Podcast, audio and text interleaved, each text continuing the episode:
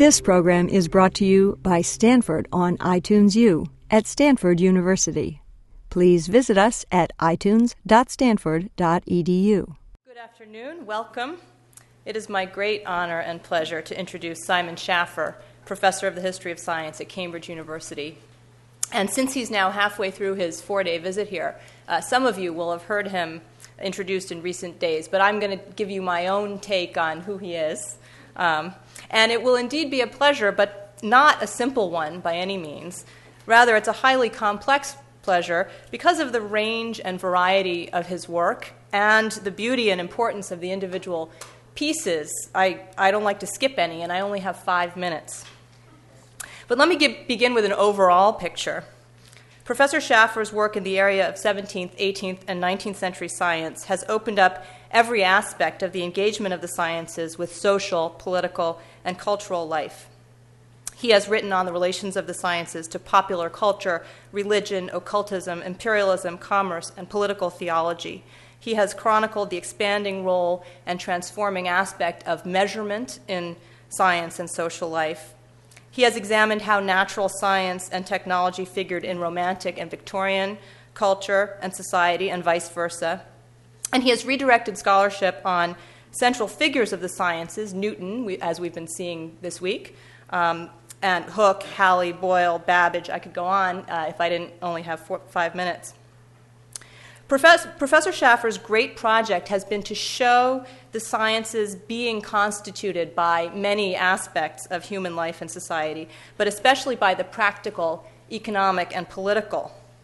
He has established, for example, the crucial role that artisanal and industrial practices played in the development of scientific instruments and experimental techniques. Uh, how, for example, craft practices in the dye trade uh, informed the development of electrical physics. Um, in his work on Charles Babbage, for another instance, he has exposed the economic and political motivations at work in Babbage's attempts to design intelligent, intelligent machines with an ultimate aim of removing intelligent functioning from individual human workers to an overall uh, mechanical system. And that study um, that I'm describing is one of a group of foundational essays in, on the early history of automation that exhibit, I think, a real hallmark of Professor Schaffer's, uh, which is that they meld all the subdisciplines of history social, cultural, biographical, intellectual, economic. Now, the body of work that I've been describing includes, by my count, over 100 essays and articles appearing in seven languages, four major edited volumes, one of which, um, The Sciences in Enlightened Europe, actually has no um, spot on my bookcase because it essentially never leaves my desk. And of course, the landmark field transforming 1985 book, Leviathan and the Air Pump. In this book, as many of you know, Professor Schaffer and his co author Stephen Shapin examined the dispute between Robert Boyle and Thomas Hobbes about what was really going on in Boyle's air pump. Both sides, the book argues, were preoccupied with the problem of social stability in the aftermath of civil war. Boyle and his collaborators claimed that an experimental approach to the, to the world, um, cleaving only to facts stripped of theoretical commitments, would bring consensus. Hobbes, for his part, denied that Boyle's experimental facts were theory free and called them artifacts, the products of a commitment to vacuism, belief in a, in a vacuum, um, and a leaky pump. Meanwhile, whereas Boyle warned against the divisiveness of theory, Hobbes instead feared that experimental philosophers, claiming a separate kind of knowledge and what's worse, over an ontologically discrete realm, the, the putative vacuum, were precisely equivalent to the clerical intellectuals who had threatened the civic order during the Civil War. In his insistence that experimental facts were artifactual things, the products of human actions, Leviathan and the air pump famously ends, Hobbes was right. Until Leviathan and the air pump, that is, for more than three centuries, Boyle had been the undisputed winner of his argument with Hobbes, since Leviathan and the air pump, I think it, it is no longer possible, or certainly anyway, it's not responsible, to teach about Boyle and the development of the experimental doctrine without highlighting the ways in which Hobbes and Schaffer and Shapin were right. The book received the Erasmus Prize for exceptionally um, uh, important contribution to European culture in 2005. And just as an instance of its pervasive cultural importance, I learned this over dinner the other evening. The Australian techno rock band Decoy actually released a CD called Leviathan and the Air Pump. So, you know, never mind Amazon rankings. How many of us have an eponymous indie rock CD? Well, I'm, I'm out of time just about, and I've given you just the barest glimpses of an oeuvre that has embraced comets and soap bubbles and tattoos, none of which I have mentioned, although you can hear about the tattoos in tomorrow's seminar. I haven't told you anything about Professor Schaffer's curatorial projects or about the television series on the history and science of light that he hosted um, on the BBC, which you can watch on, uh, on YouTube now. But you'll have to find out about all of those things on your own. I do just want to add one more note, just to end with a personal reflection. What you might not know from reading his work is that Simon is a person of great intellectual generosity. When an unknown postdoc arrived literally on his doorstep one summer afternoon in 1998 asking for advice, he spent the rest of his day talking with her and helping to plan a research itinerary and sent her off with all of his own work in progress on related topics. A student of the great manipulators and power mongers of the history of science, I would say that Simon himself represents something like the opposite. That is, he brings to the furtherance of other people's projects exactly the same energy and excitement that animate his own. Now, that is a rare and lovely thing, harder to measure than the many accomplishments I've been describing, but surely no less important. Professor Schaffer is speaking this evening on Newton on the Ganges the Asiatic Enlightenment of British Astronomy. Please join me in welcoming him.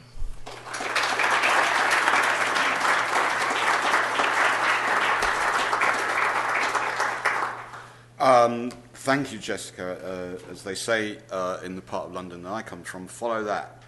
Um, this is the second of uh, my lectures this week. Um, you're not entirely disadvantaged. Hang on, I'm not on. I'm on.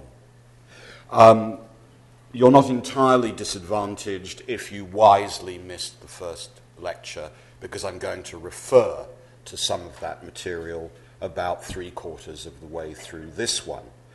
As further administrative uh, preliminary, I should also say that as far as tomorrow's seminar is concerned, you don't have to be tattooed to come, but it would be an advantage. And I risk saying, because I'm aware that this is something of an obstacle for busy folk like yourselves, that you don't really have to read the paper. You can sit at the other end of the table and read the paper during the seminar and save up your intervention for just before the end, so to cover what you've been doing while I've been speaking. And I'll talk for about 15 minutes at the start of the seminar tomorrow with pictures and conversations about the content of the paper. So do come along. I risk saying that. Okay, that's enough of that. Newton on the Ganges, the Asiatic Enlightenment of British Astronomy. Let me start with a verse, which I will read out. Alas, the zest of learning's cup is gone all bathed in tears of dew, the stars look down with mournful eyes in lamentation deep. For he, their sage beloved, is dead, who first to Islam's followers explained their laws, their distances, their orbits, and their times, as great Copernicus once half divined, and greater Newton proved, but useless now. Their works we turn with idle hand and scan with vacant eye, our own first master gone. Those lines were written, as you see, in London in 1802 in the salon of the wife of a Tory member of parliament, and they were written in Persian, and they were written by a Shiite scholar from Lucknow in Oudh in northern India called Abu Talib Khan, who was in London in order to discuss becoming a teacher of Persian and Arabic at the College of the East India Company at Haileybury, a post he refused on the grounds of the sheer linguistic incompetence of all the East India Company administrators whom he met.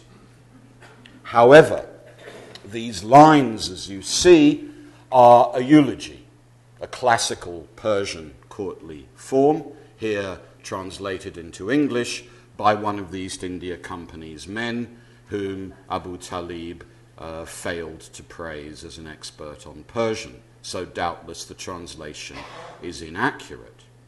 And the lines are to the memory of the man whose work concerns me in what I want to say this evening. Tafazzul Hussein Khan, who died in Lucknow in the end of 1800, and the news of whose demise must have reached Abu Talib Khan in London at the end of 1801. And the reason why I want to think about Tafazzul's project, at least the principal and obvious reason why I want to think about him, is touched upon in the final lines of the extract here, as great Copernicus once half divined and greater Newton proved. Because Tafazzul translated Newton's Principia into Arabic in Calcutta in 1789, and that means that the second foreign language into which Newton's work was translated was Arabic, and that the translator was a North Indian Shiite. The first translation into a foreign tongue was into French by the Marquise de Châtelet in the 1750s, the third Russian in the early 1800s. This is not a very well known fact. It's news, for example, so I discovered 12 months ago, to various Nobel Prize winners who have recently held forth in the pages of the Times Literary Supplement and elsewhere about, I think scandalously held forth, about the inadequacies of Islamic science and the absence of a response to Newton in Islam. That's not what I'm going to discuss this evening. We can discuss that when I finish talking. Rather, my aim here is to explore the various uses to which Newton's project was put in the early decades of British company rule in India, that's to say, after the late 1750s. I propose first to explore the Shiite aim in rendering the masterpiece of British astronomy into Arabic, and at much more length, mea maxima culpa, to recapture what this tells us, I think, about the way in which British scholars, administrators, and uh, civil servants did with Newton in India on the Ganges. Ever since the enterprises of sacred history produced during Britain's civil wars and the subsequent conjectural narratives of the Scottish Enlightenment, histories of the exact sciences in general and of Newtonianism in particular, have played, of course, an indispensable role in making accounts of ethnic origin and the roots of modernity. After Newton, as scholars such as Michael Adas have shown us, Western societies saw global dominance and legitimacy marked in their possession of superior forms of exact knowledge and technique, not just the Gatling gun, but the Principia as well. Histories of the sciences have followed suit, either by celebrating the gradual but inevitable triumph of Western forms of knowledge, or by mourning the destruction of indigenous learning in the face of, imperi- of imperial tyranny. I almost said imperial empiricism there. Despite their ideological differences, both these narratives see the sciences as forms of theoretical analysis capable of what we might call frictionless diffusion, frictionless diffusion and emplacement elsewhere. And against those frictionless models, more recent historians, we talked about this in yesterday's seminar, have instead used the field sciences rather as their pattern, and treating astronomy and physics as those rather strange cases of the more common far reaching enterprises of natural history and ethnography. So historians would now thus celebrate the intimate dialogue sustained between colonizer and colonized, or else mourn the systematic suppression of the debts owed to indigeneity and the fatal denial of dependence. I think what's interesting to notice here is the way in which these narratives of the sciences play a role both as the cause and as the effect of the imperial encounter. They're causal, since apparently they provide imperialists with powerful resources, and they're symptomatic, since the sciences are so signally marked by the history of colonialism. Now, what I want to do uh, with us this evening is to offer a kind of inflection to that, because I want to say, I guess, more than anything else, that an important use of uh, the of uh, ex, ex, excuse me, that an important use of what we might call colonial astronomy was to show how the new colonizer, the settler, was in fact already present in the colonized territory. That seems to me to be a very important use of Newton on the Ganges. What I want to show you is the way in which Newton is deployed to show that the British are already in India, that they have returned, that they have not arrived de novo. In other words, imperial dominance could thus be represented as a form of return to the colonized culture's original condition. And furthermore, this exploitation of colonial astronomy let the colonizer, in this case the astronomers of the East India Company, represent the current occupants of the territory as decadent, utterly decadent, with respect to that original moment. So it wasn't just that Newton on the Ganges helped the British imagine they were coming back home, but that their home was older and more legitimate and more vital and more possessed of integrity than the culture that the British encountered. That was the claim. The historian, I think, who's made this argument best for the Indian case is my Glasgow colleague, Colin Kidd, in his study of what Newton himself called the ethnic theology of early modern culture. Colin writes The scriptural paradigm shaped the response of Britons to their empire in the East. These early Orientalists did not seek to establish Indian otherness, but its degenerate affiliation with the British within the universal, Noachic, understand scriptural family of nations. Unquote. And all I would add is that Newton's astronomy was a powerful resource in establishing this claim, and Newton's astronomy's Indian fate, F A T E, was marked by this exploitation, and hence at least one reason to be interested in Tafazzul Hussein Khan. So I've mapped here um, his career.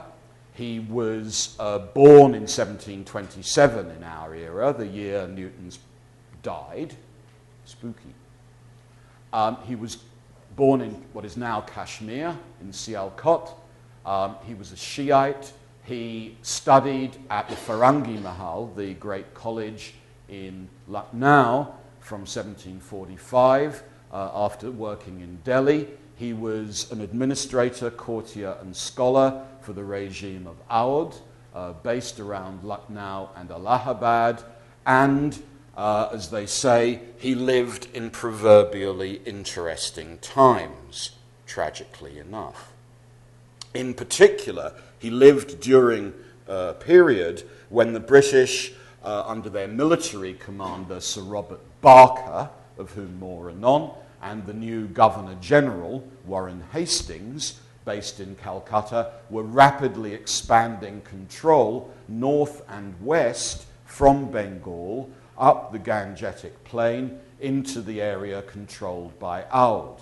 So here we see Barker, the commander of the um, army, um, in negotiation with the, Eastern, with the Oudh regime at Benares, Varanasi, in 1765, as it was represented by an Oudh artist uh, working in Faizabad in 1774. There are many things to say about this remarkable image. One, which will become relevant towards the end of my talk, is the salience of inscription here of the British possession of maps, of surveys, of charts, and other inscription devices, recognized by the Oudh artist. This is the court where Tafazzul worked, represented by the fashionable East India Company artist Tilly Kettle.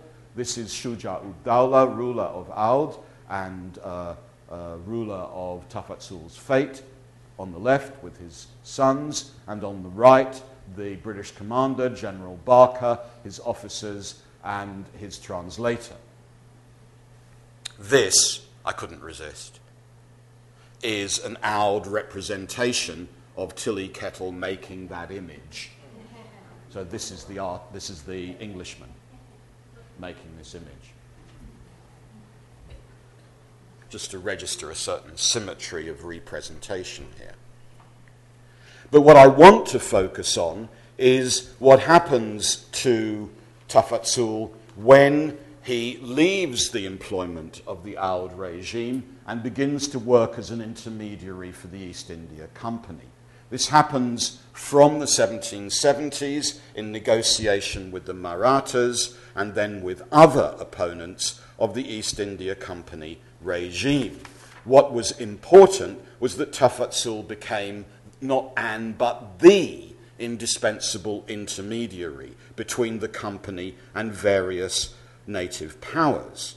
He was judged by the British, and I quote, as representing all that was wise, learned, and good among the Muslims, unquote, and in the various armed camps of the 1780s where he spent his time translating, negotiating, and working as an intermediary, he discussed with British officers, and I quote, the different laws, customs, and manners of Europe and Asia on Persian, Arabic, and Hindu literature, and above all, on the sciences of mathematics and astronomy, in which he made a considerable proficiency.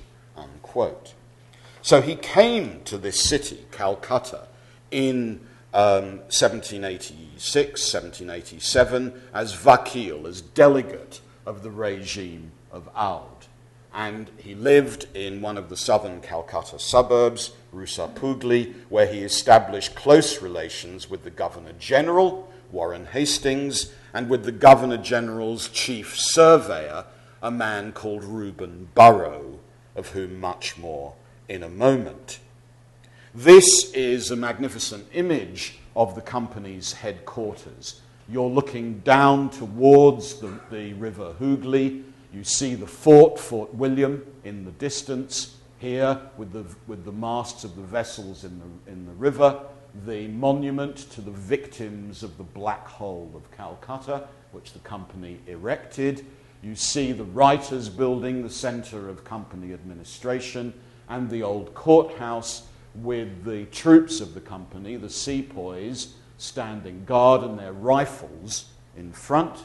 And it was in that room, the old jury room on the Piano Nobile, that in January of 1784, the Governor General Warren Hastings and the head of the Supreme Court, Sir William Jones, established the Asiatic Society, which met monthly from then on to debate the history and antiquities, sciences, and literature of Asia, to quote their founding charter.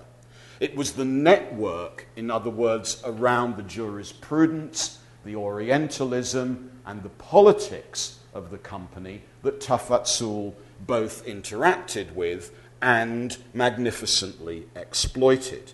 It was a crucial network for his program.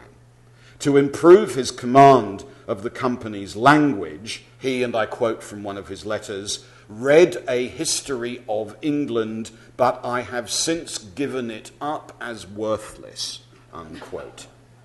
So historians don't always have an advantage, John. Instead, he saw much more advantage in working on the canonical texts of 18th century surveying. He understood the roots of the company's power, accountancy, and maps. He studied the great treatise of algebra by the mathematics professor at the Royal Military Academy at Woolwich, Thomas Simpson, that had been published back in 1745. Such texts then helped him make sense of the most important material that he began to work on, Edmund Halley's edition of the De Sectione Rationis of Apollonius, which had been first printed in Latin in Oxford in 1706. The precise transmission mechanisms, then, between the classical mathematical tradition, its Newtonian version, it, its arrival in Calcutta, and Tafazzul's encounter with it become extremely fascinating. Reuben Burrow, whom I've mentioned already, the chief surveyor of the company in Bengal, describes what Tafazzul did. And I'll just read out this description for you. Tafazzul, says Burrow, is now employed in translating Apollonius. The fate of this work is singular. It was translated from Greek into Arabic and the Greek original is lost, and it was afterwards translated from Arabic into Latin from an old manuscript in the Bodleian Library, and the Arabic of it is now lost somewhere in Asia. I, Burrows says, translated the Latin into English, and from the English, Tafazzul, to improve his command of our tongue, is now rendering it into Arabic again. Unquote. This tangled network of translation and mediation was used by the Asiatic Society scholars to place Tafazzul's project into what they took to be its appropriate context. Now, that's not the only context into which Tafazzul's project can be placed. Let me emphasize that for the Shiite scholarly community in Calcutta and elsewhere in northern India, Tafazzul is a characteristic but exceptional intellectual and diplomat. He is described in his Persian uh, obituary um, as a pious Shiite who also knew, apart from Persian and Arabic, English and the Roman tongue the company men call Latin, which is the learned language of the Europeans, in which they write their scholarly books, such as they are, and which has the same position among them as Arabic among us. Hence Tafazzul's project to translate these works into Arabic rather than, for example, Farsi. The principal project, as I've already pointed out, of Tafazzul in the summer of 1789, when the English and the French were thinking about something completely different, was a difficult and time consuming one the translation of the whole of the Principia into Arabic. And let me re emphasize how remarkable this project is. As I've said, there were but a Latin and an English and a French version of this work when Tafazzul began. It began in the summer of 89 and continued for a year with Reuben Burrow's encouragement. For Tafazzul, then, and for his Shiite, Mughal, and Farsi colleagues, this was doubtless a development of the general program to master, understand, and incorporate British rational astronomy and calculation. The company's men, however, such as the Scottish physician William Hunter, who was the Asiatic Society's secretary, put the project in a completely different tar- uh, setting.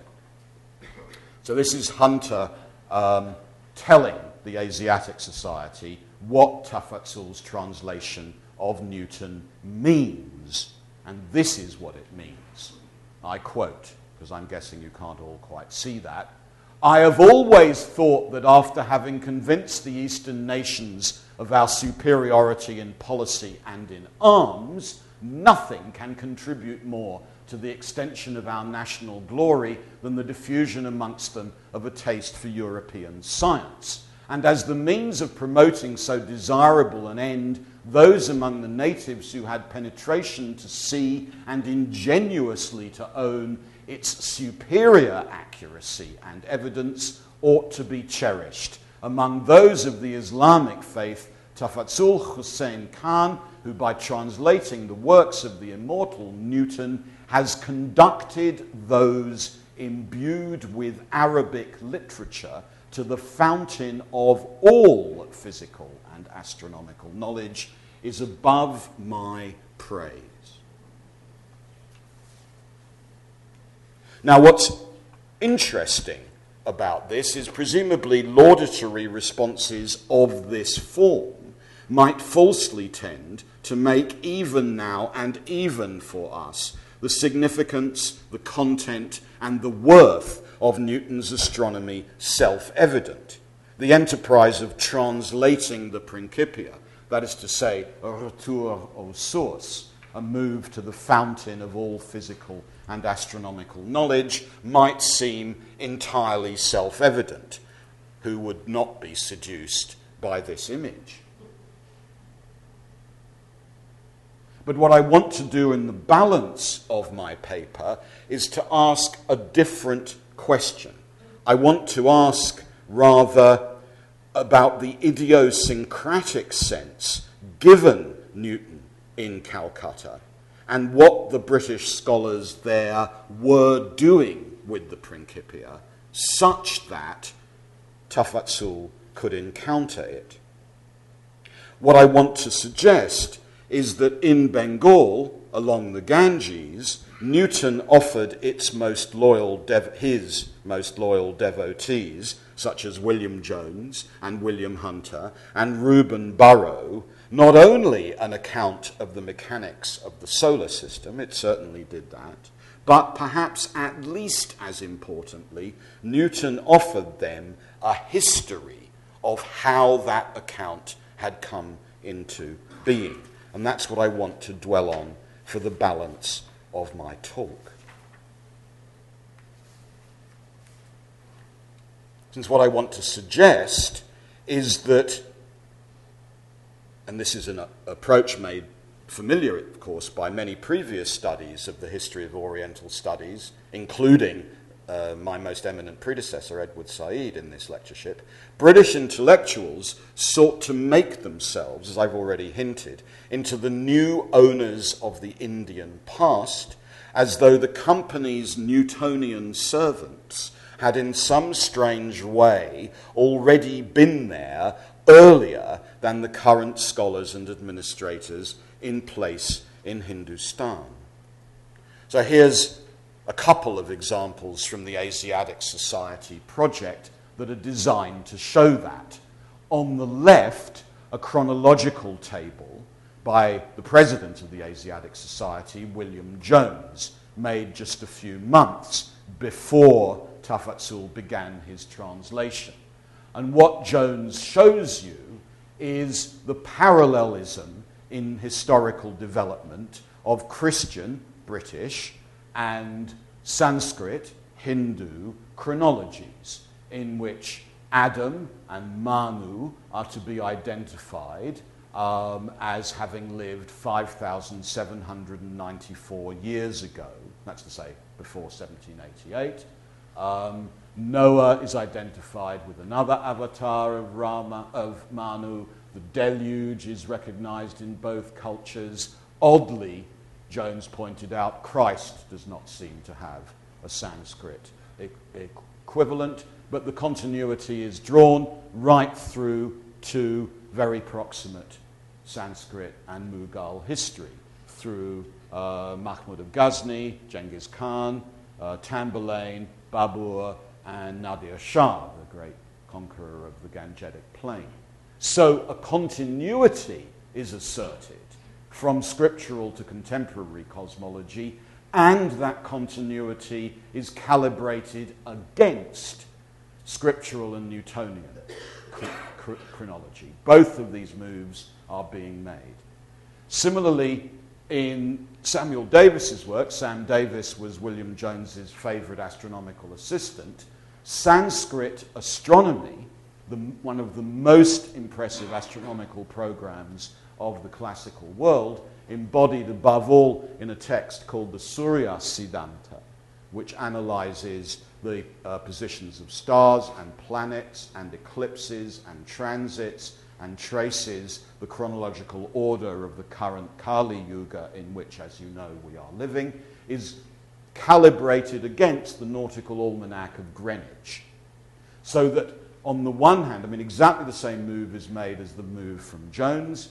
On the one hand, the validity of ancient learning is underscored. The Surya Siddhanta is astonishingly accurate in comparison with the nautical almanac. That's one half of the argument.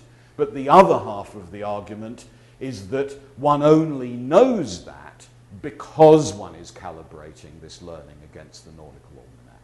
So this is simultaneously to argue that Sanskrit learning is reliable, but the reason we know that is because it's almost as good as being an Englishman. Now, there are two ways, it seems to me. This is where you will suddenly be relieved that you didn't have to be here two days ago now.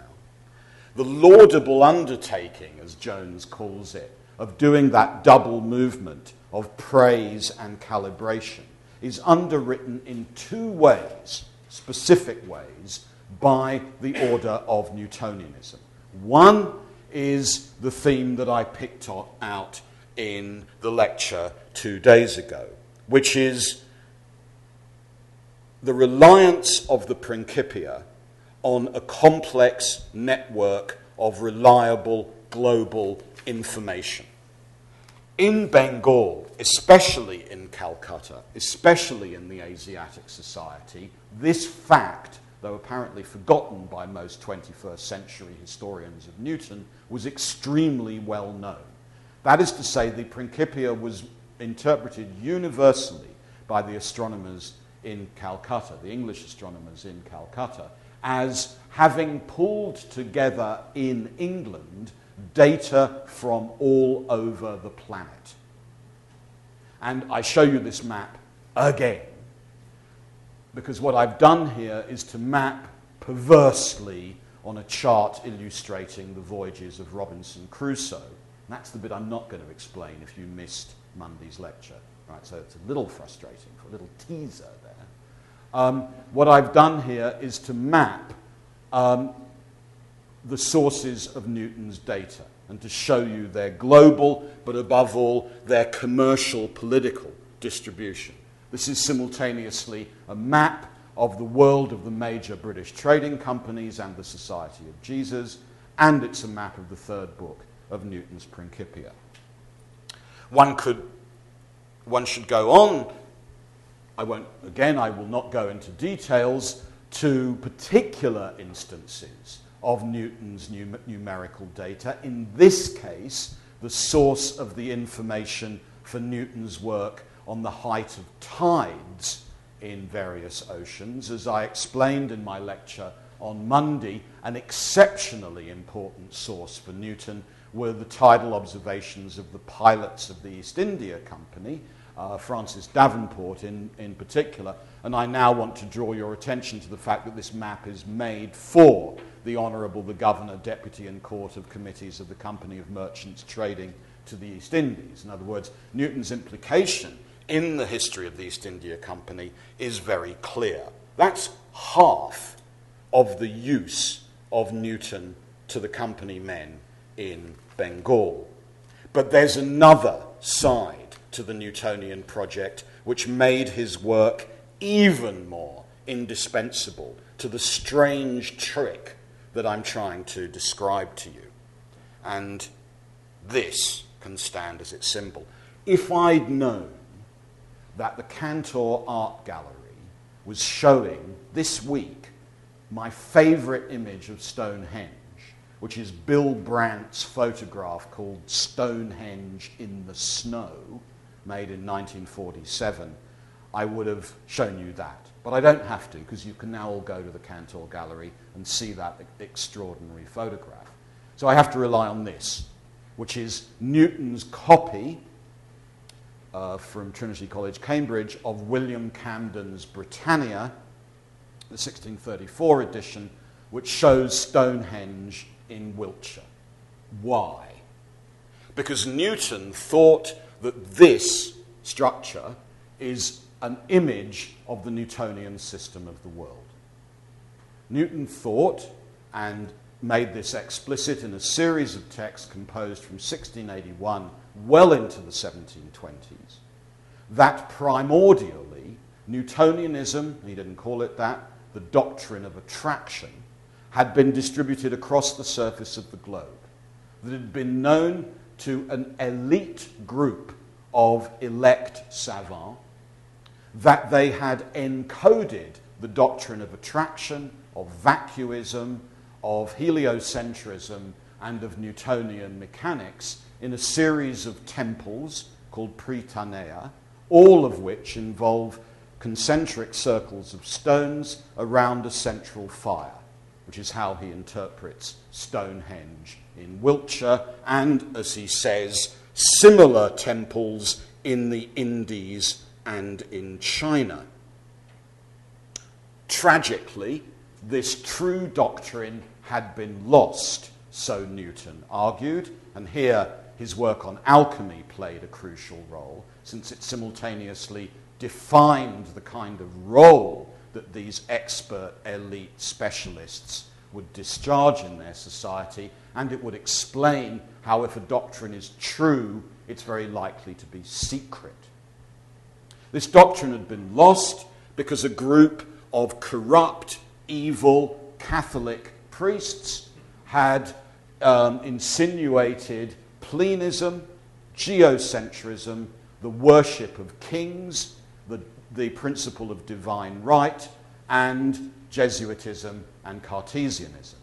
The publication of the Principia, Newton argued, was an attempt to overthrow that corruption and restore the pristine truth that his doctrine taught.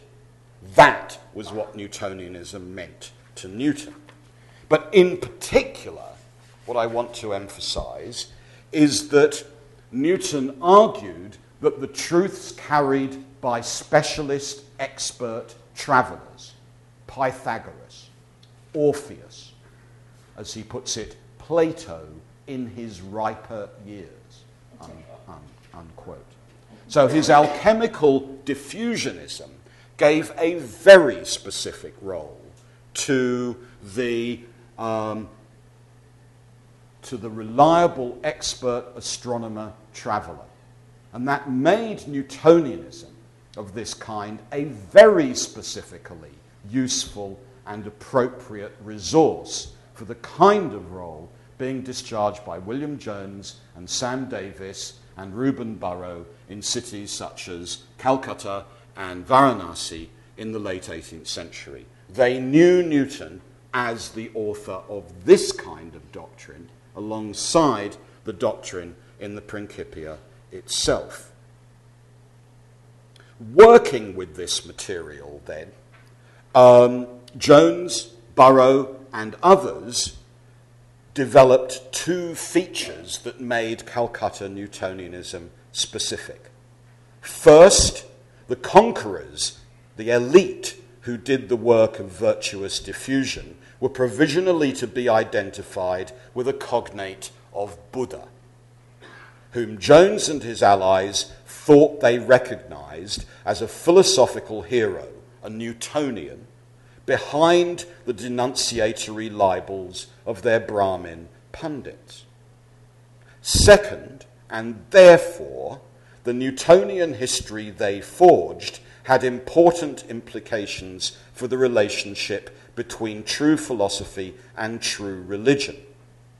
Buddha's universally diffused primordial Newtonianism had been corrupted the way the true religion had been corrupted by Roman Catholicism.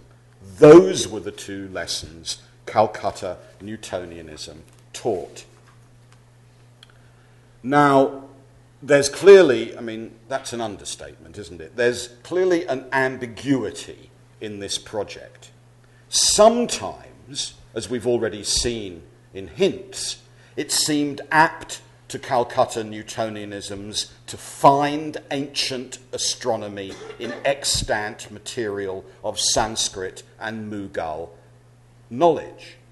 And then this would well justify the claim that an authentic Newtonianism had already been present in Asia, whence its current inhabitants had very sadly declined. That's one possible way of developing this argument. But there's another way of developing the argument. By contrast, it might seem better to focus more on the contemporary predicament of Brahmin, that's to say Sanskrit, and Mughal astral sciences, and urge rather that they would do better meekly to absorb the true principles of British learning. And we saw that in the William Hunter statement that I quoted to you earlier. Okay, so in the balance of time that remains to me, I want to explore both those moves, because both of those moves are made, and I want to look at two cases, two enterprises, which involve that move. One involving uh, the chief of the East India Company's artillery corps, a man called Thomas Dean Pearce, who's a friend of Burrow, and his arguments about ancient uh, Sanskrit learning. And finally and briefly, the work of Reuben Burrow himself, Tafazzul's collaborator, the man who handed a copy of the Principia to the great Shiite mathematician. For Thomas Dean Pearce, the gunner, this was the puzzle. This is a contemporary, I mean, 1990s photograph of an observer working at one of the observatories built in northern India by the ruler of Amber, Jai Singh, in the 1720s and 1730s. Several of these great observatories are still extant in Ujjain, in Delhi, in Jaipur, and in Varanasi, Benares. Jai Singh's project was hybrid and brilliant. We are in the early decades of our 18th century. He aimed to weld together in a complex whole the Sanskrit tradition of the Surya Siddhanta, up to date Islamic celestial models, and the best European astronomy. He sent delegates from his headquarters at Jaipur to Portugal to collect European astronomical tables and bring them back to Jaipur and elsewhere to incorporate them into his observatory. He also learnt, this is very well known, that European astronomical instruments don't work well in Europe and a fortiori in India. They warp and bend and melt. Brass instruments do not come up to the ideas which I have formed of accuracy because of the smallness of their size, their want of division into minutes, the shaking and wearing of their axes, the displacement of the centers of their circles, and the shifting of their planes. The Raja therefore decided to commission vast new stone devices which use the shadow cast by a gnomon or a cunningly placed wire to follow the risings, settings, and transit times of planets and stars. In one of Jai Singh's texts, known as the Aid to the Representation of the European Theory of the Moon, there were diagrams in which it's clearly being assumed that the Earth moves around the Sun, for example. He died in 1743. In 1771, the British Army under the command of Robert Barker, whom we saw earlier, with Thomas Dean Pierce in command of the gun company, arrived at Jai Singh's observatory in Varanasi, in Benares. And this is their representation of the observatory on the Ganges. I mean, just to show you where it is, this is where it is. It's, the, it's there. up on the roof of this building overlooking the Ganga.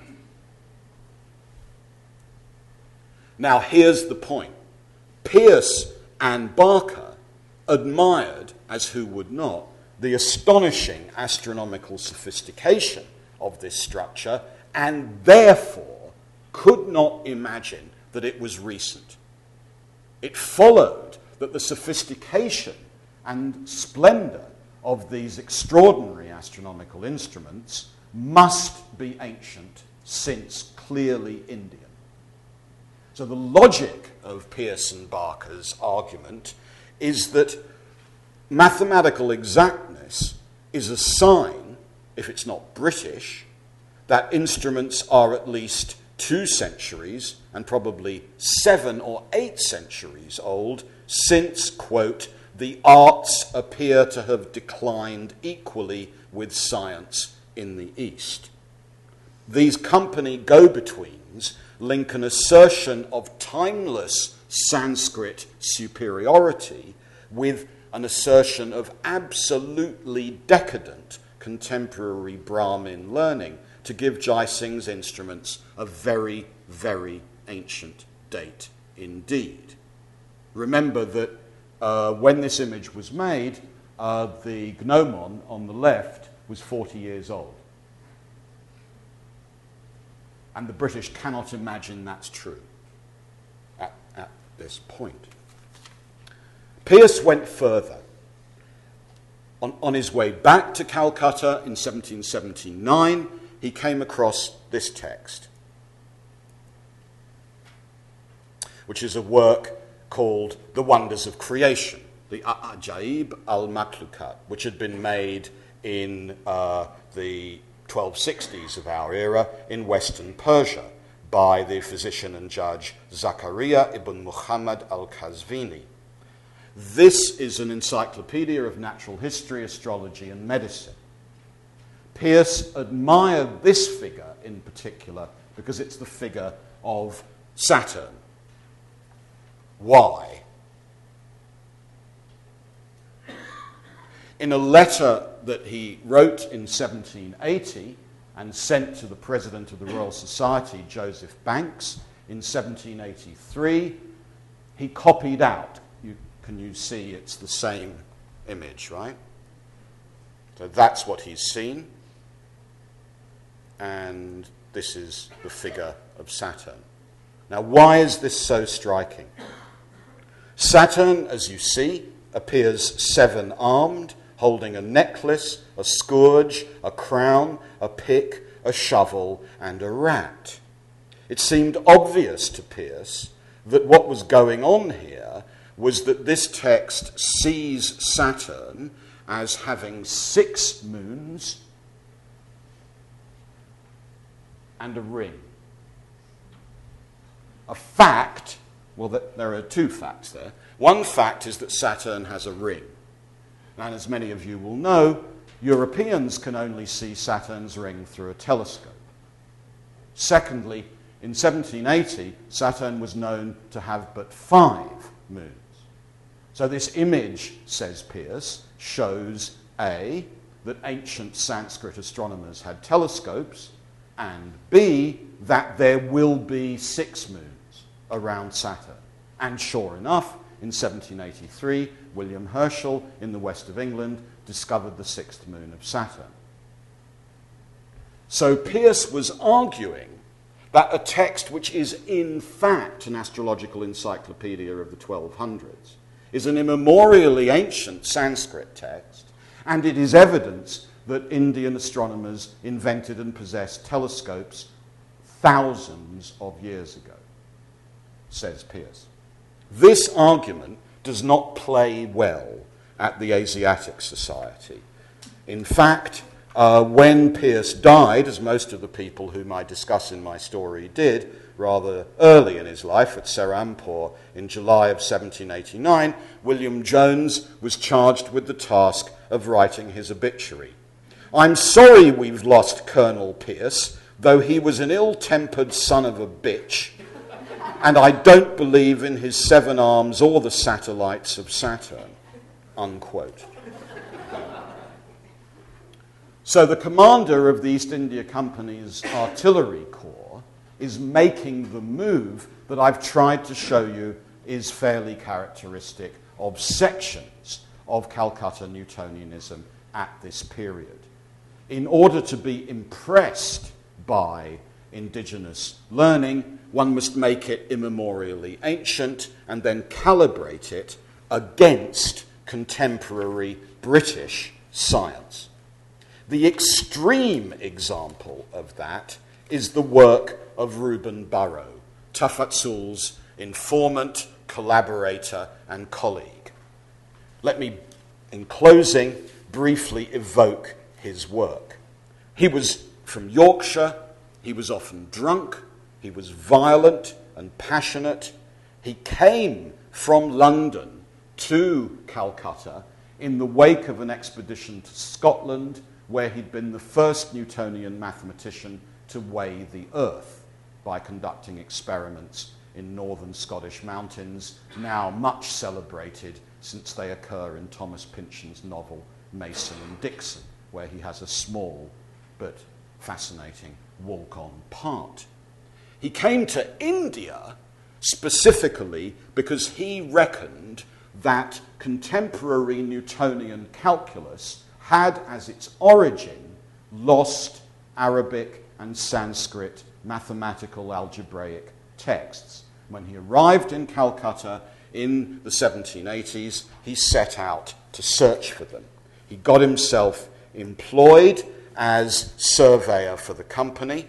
This is a map of his journeys between 1787 and 1791. He travelled all the way up the Ganges to its source in Hardwar, where he was just before meeting Tafazzul in February of 1789, along the Brahmaputra towards the border with Assam, and down the coast of Myanmar to Arakan as well. He was one of the most widely travelled of the Newtonian, uh, of the Calcutta Newtonians.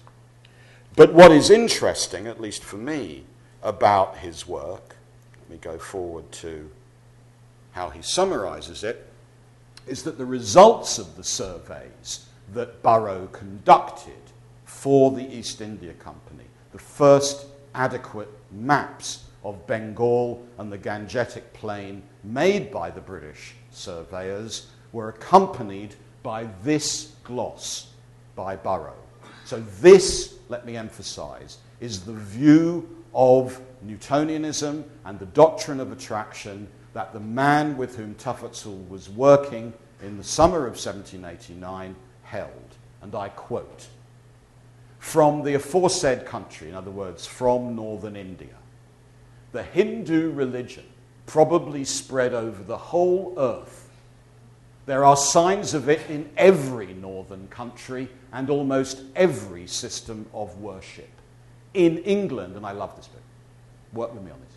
In England, it is obvious Stonehenge is evidently one of the temples of Buddha. I agree. And the arithmetic, astronomy, astrology, the holidays, games, names of the stars, and figures of the constellations, the ancient monuments, laws, and even the languages of the different nations have the strongest marks of the same original. So that's authentic Calcutta Newtonian view. He goes on. The worship of the sun and fire human and animal sacrifices have apparently once been universal, and the religious ceremonies of the papists seem to have been a servile copy of the Sanskrit with the names changed. And finally, the most important Calcutta Newtonian claim the different tenets of popery and deism have a great similarity to the two doctrines of Brahma and Buddha. In other words, Catholicism is Brahmanism and deism is Buddhism. And as the Brahmins were the authors of the Ptolemaic system, and in Europe, of course, the Catholics are, so the Buddhists appear to have been the inventors of the ancient Philolaic or Copernican as well as the doctrine of attraction. Okay. So, this is the kind of view that Tafazzul's native informants, as we might want to call them, developed. To summarize what I've been claiming here, then, I've wanted to invert, first of all, an apparently self evident hierarchy. I've wanted to treat the British as the go betweens and the Shiite analysts as the enlightened experts. I've wanted to try and evoke for us the specific tenets of a certain kind of Calcutta Newtonianism shared by William Jones and Samuel Davis, Reuben Burrow, and um, uh, Thomas Pearse. And I've wanted to contrast that with what we might call the pragmatic interests of Shiite scholars in appropriating New- the Newtonian project. But I've also wanted to do something else, which is to bring out the high degree of ambiguity in the resources that Calcutta Newtonianism brought to the Ganges Valley. On the one hand, we've seen scholars like Burrow and Pearse, I use the word scholar advisedly, making this sort of argument, which is that the British Newtonians are Buddhists, and now they're back. We've also seen precisely the opposite claim being made by Hunter and Jones, son of a bitch, that this is an inadequate rendition of contemporary Mughal and Sanskrit skill, and that in fact one must use British Newtonianism to calibrate and, in that sense, disqualify contemporary, that's to say late 18th century in our chronology, Sanskrit and Mughal expertise. Both of those arguments are co present in Calcutta at the end of the 18th century. Let me close with this extraordinary text. In 1794, Thomas Beddoes, radical, Jacobin, chemist, desperately trying to be left wing in Oxford, wrote an epic poem, Alexander's expedition down the Hydaspes and the Indus to the Indian Ocean. And what you see in this frontispiece of Beddoes' poem is Burrow's survey of the mouth of the Ganges, so the East India Company's survey of the mouth of the Ganges, overlain with a classical map of Alexander's ex- expedition from Babylon to the valley of the Indus. Beddoes used Burrow's work and the work of Pearse to mobilize an argument against the East India Company. As a radical deist and Jacobin, Beddoes argued in this verse that the company model of governance in Bengal, the model associated, of course, with Hastings during um, his trial, was corrupt and tyrannic, and he was not wrong.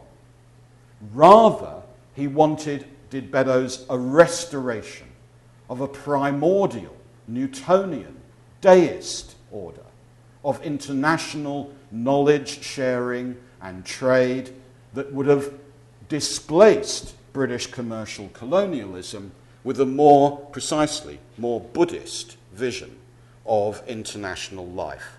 And I'll close with some of Beddoes' lines because they're very moving, though the theology and cosmology on which they're based might not win our assent entirely. Mourn, India, mourn, writes Beddoes. The womb of future time teems with the fruit of each portentous crime.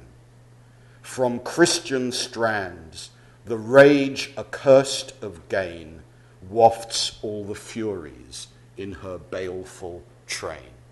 What Newton on the Ganges allowed was that sort of complex critique, even in the period of the revolution. Thank you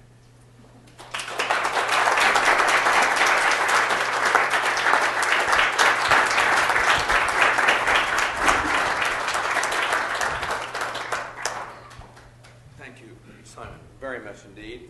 Um, the typical drill here is that um, we will be using these microphones because the room is extremely dead. So uh, Matthew Tiews will be on one side of the room, I'll be on the other, and we'll roughly alternate questions. And uh, uh, I'll actually ask the first one as a point of information. Um, what happened to the mathematical annotation? Uh, not, I mean, uh, uh, the formulations, the uh, representation of mathematical concepts in the translation of the Principia into, into Arabic. Arabic. Yeah. Okay. Um, right. There are two answers to that.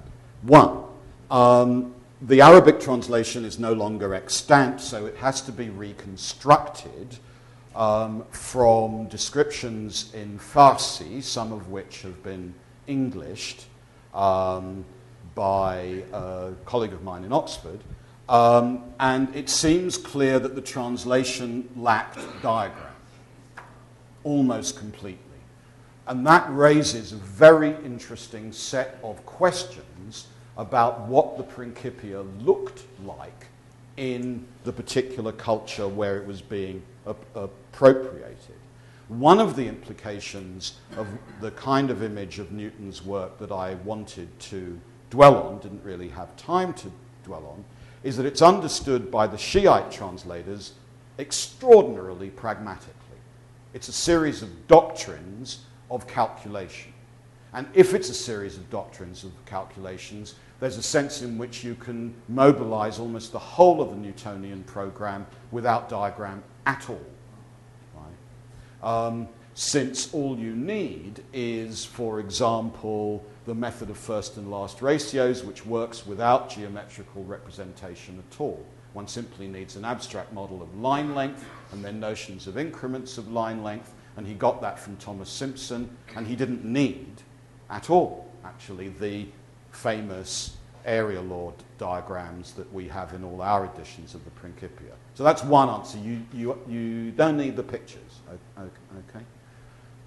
There's a different answer, which is um, I think this awaits its historian, since what we would have to understand, and I don't, and there are many people who understand this much better than I do. Alas, the person who understood this best, David Pingree, is no longer with us, but there are others on whose work I'm relying, which is what is the role of the diagrammatic in the tradition into which Newton is being translated here. And that raises a very interesting set of questions. You get some hint of that, for example, in the great astronomical tables of Ulugh Beg, which Tafazzul certainly knew extremely well, which do have diagrammatic representations of forms of calculation of planetary and satellite position, right?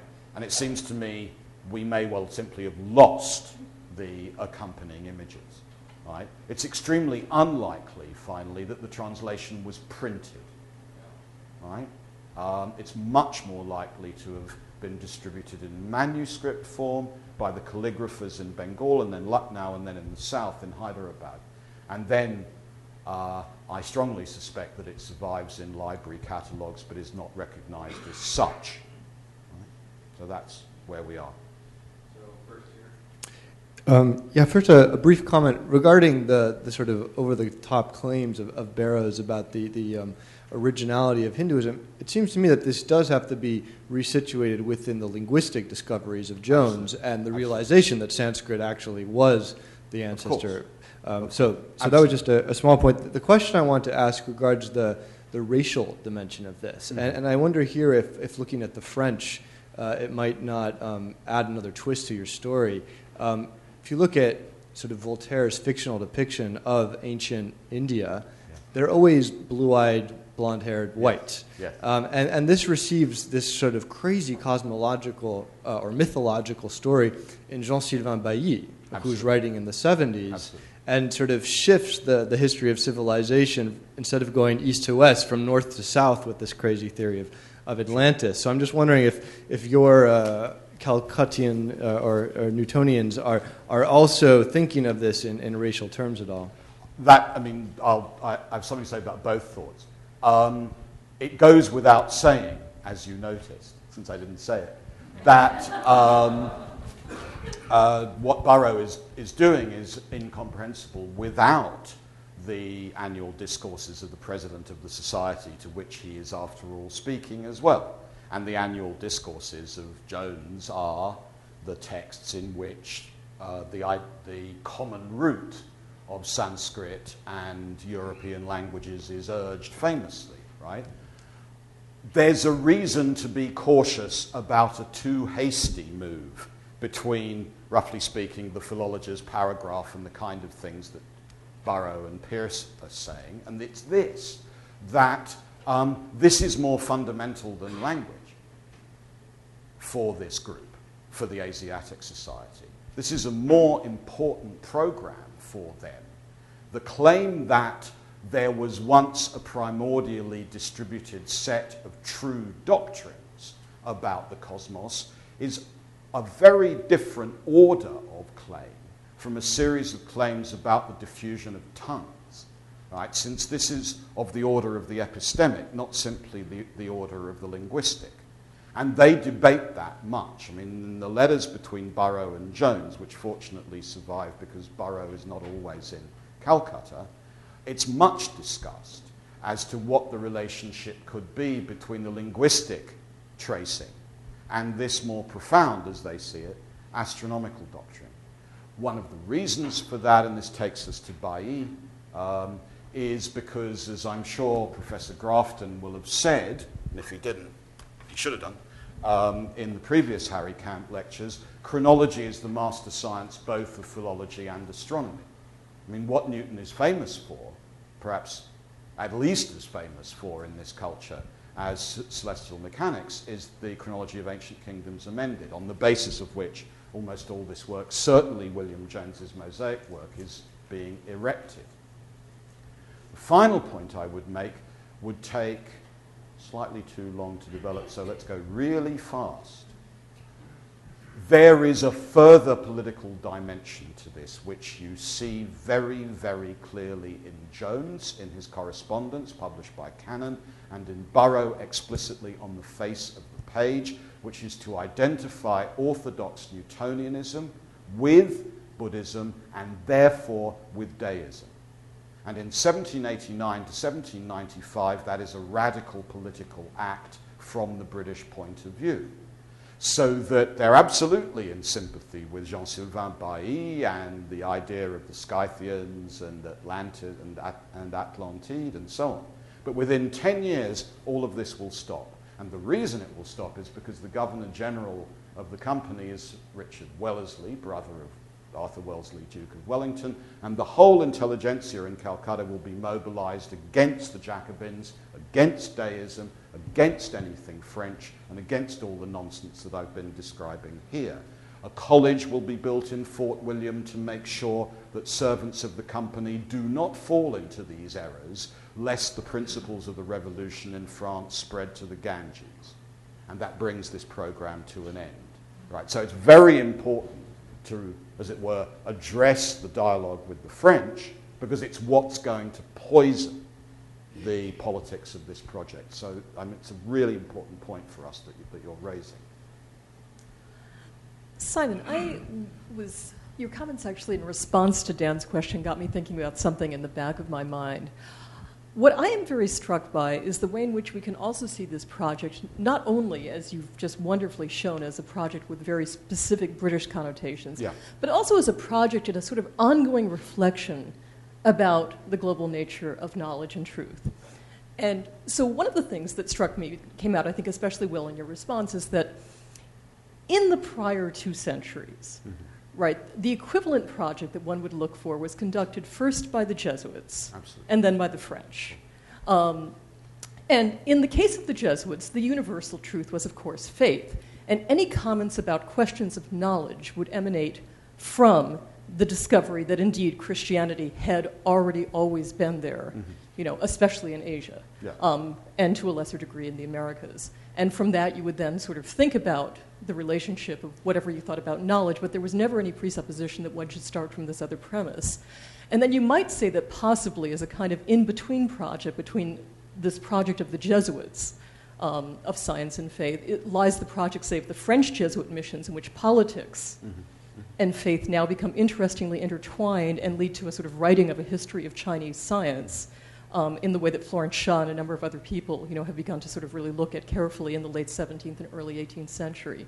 So the question that comes out of this comment is, is in, the, in, the, in, this, in this literature that you've been looking at, to what extent is there a consciousness of moving away from or reacting to these earlier kinds of projects of global knowledge, mm. right, and of understanding the antiquity of the knowledge that you believe to be the truth in the present? I think it is present. I think, I mean, what I've wanted to suggest is that both moves are being made in this period. That's to say, on the one hand, clearly an announcement of absolute novelty and the valorization of certain kinds of knowledge because nothing like this has been known or said before.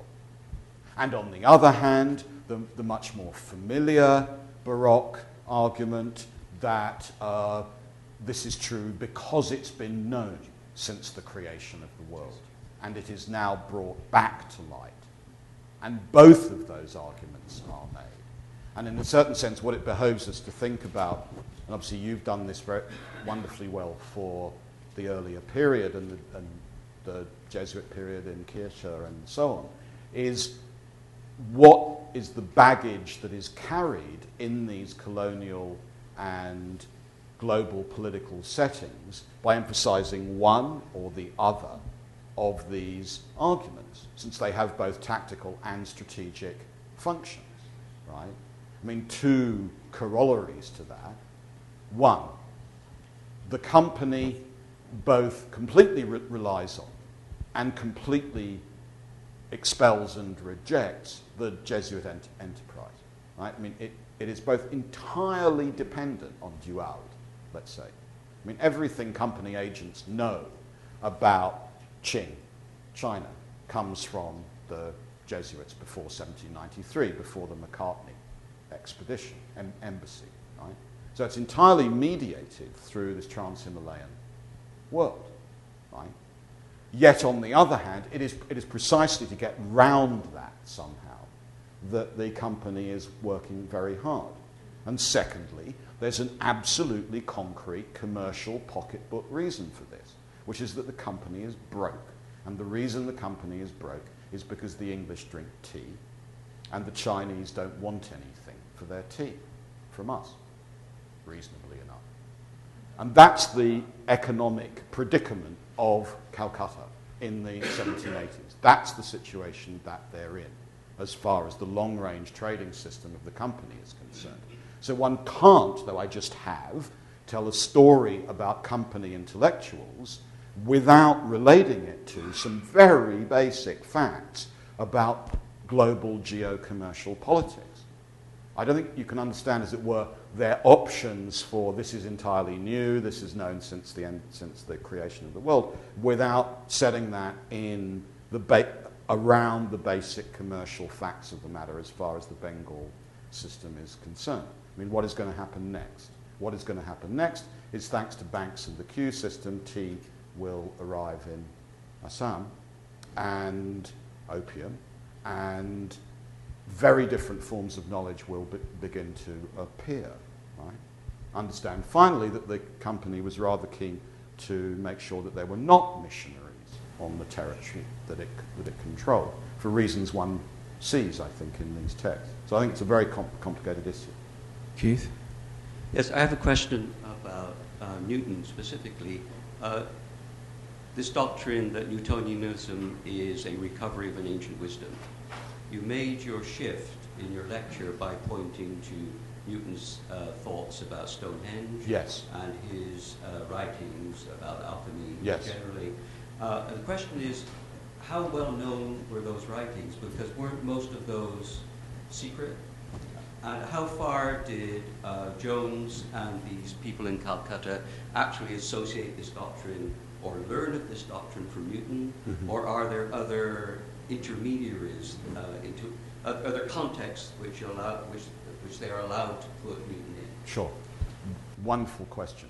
Um, I think what has been shown by the most recent scholarship on Newton's, certainly on his theological work, is it was much more widely known than one supposed heretofore, than, than I was taught, for example. Um, so that, for example, the account that there are Prytaneia, that there was a universally diffused Newtonian truth, that this truth was lost, and that it has been resuscitated by Isaac Newton, is the first and second sections of a book by Newton called The System of the World, which is the text that he wrote in 1685 and which was published in London in 1728, uh, ver- verbatim, and read by a very large number of people. This is the text, however, that Newton himself suppressed and replaced by the third book of the Principia that we now have in the Latin and English versions. So, as it were, so that phrase, Plato in his riper years and so on, is in the English version that's published posthumously. And it's very well known, and it's cited by Jones, and it's cited by Burrow. Right? On the other hand, you're absolutely right, goes back to Dan, Dan to Dan's point about for, for example, that there are also many intermediaries between the moment of the 1710s and 20s and the period which I'm discussing. Precisely the, the discussion in Bailly's Atlantide and in his Histoire de l'astronomie indienne, the discussions in works like Warburton's uh, book on the history of hieroglyphics, which I'll be talking about tomorrow in the seminar, um, those recapitulate and expand upon these, these stories and, and intuitions. In a sense, it's because of a certain misleading account of what Newton means that one has, as I've done perhaps, to exaggerate the uh, idiosyncrasy of the Newtonian position that I've characterized. This is the default position, it seems to me, and what's to be explained is the emerging skepticism of this kind of diffusionism and this kind of revivalist story. Since the dominant position, this is Colin Kidd's argument about ethnic theology in the Enlightenment, is this position. This is, for example, the position of the greatest historian of uh, working in the Scottish Enlightenment, William Robertson, principal of the University of Edinburgh, whose final book is a book called The Knowledge That the Ancients Had of India. It's entirely based on this claim. Right? So this is the, I, I think this is normal in a sense, and I've probably been wrong so much to associate it specifically with Newton. But that's what the Calcutta uh, folk did. There's time for one more brief question. Je- Jessica Riskin, your introducer.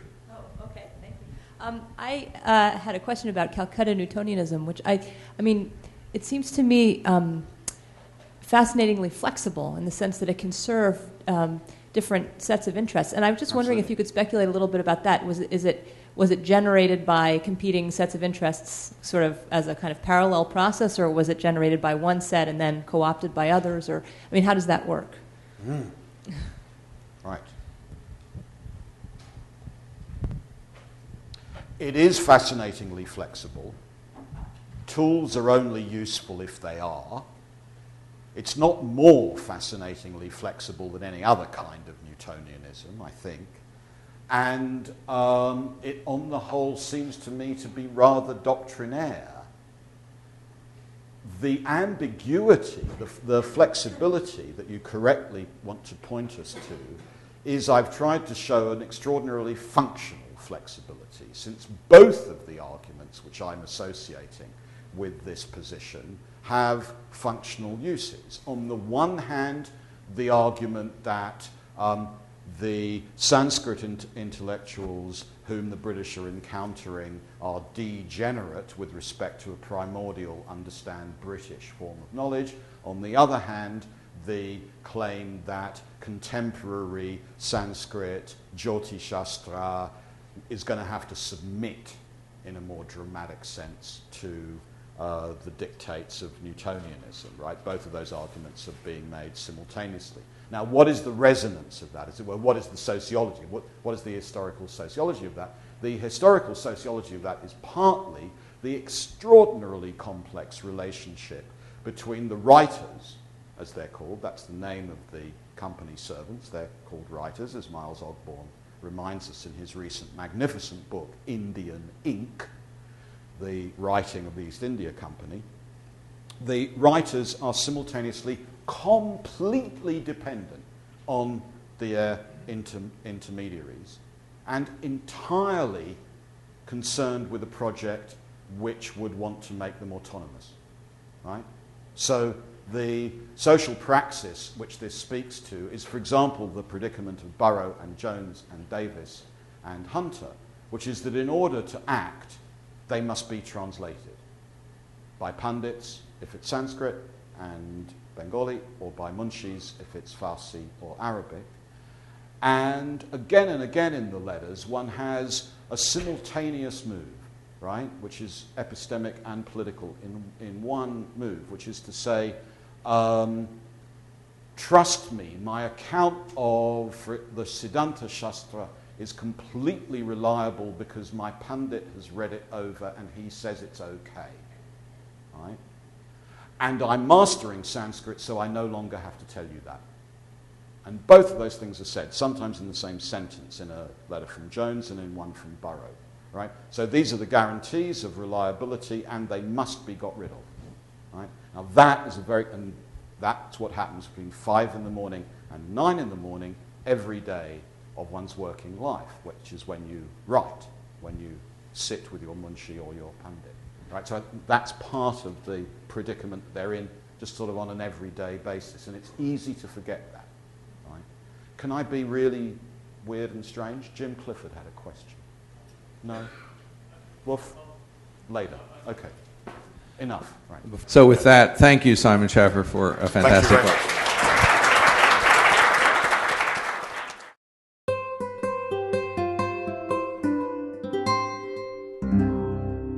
The preceding program was brought to you by Stanford on iTunes U and is copyrighted by the Board of Trustees of the Leland Stanford Junior University.